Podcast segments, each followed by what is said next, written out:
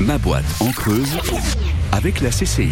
Et avec son directeur. Bonjour Philippe Dali. Bonjour Gaëtan. Alors gérer l'échec avant de rebondir, c'est d'abord euh, l'accepter. Hein Alors c'est accepter, l'échec c'est quelque chose qui est normal. De toute façon ça arrivera euh, dans notre vie, ça arrive tout le temps, c'est jamais définitif. C'est à un moment donné, bah ok, on n'est pas au rendez-vous.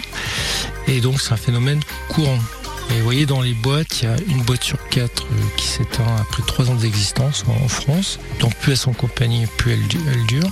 Donc l'intérêt, c'est de dire bah, l'échec, c'est une expérience. C'est pouvoir effectivement dire, bah, je le conçois comme une expérience euh, nouvelle. On le voit, hein, il y a plein de boîtes qu'on accompagne qui sont en difficulté. Certaines s'en sortent, elles arrivent à sauve- sauvegarder leur, activité. On a des professions libérales euh, qui euh, parfois vivent des, des- des périodes difficiles, mais qui arrivent à garder leur stabilité économique. Donc on a tous ces cas de, figure.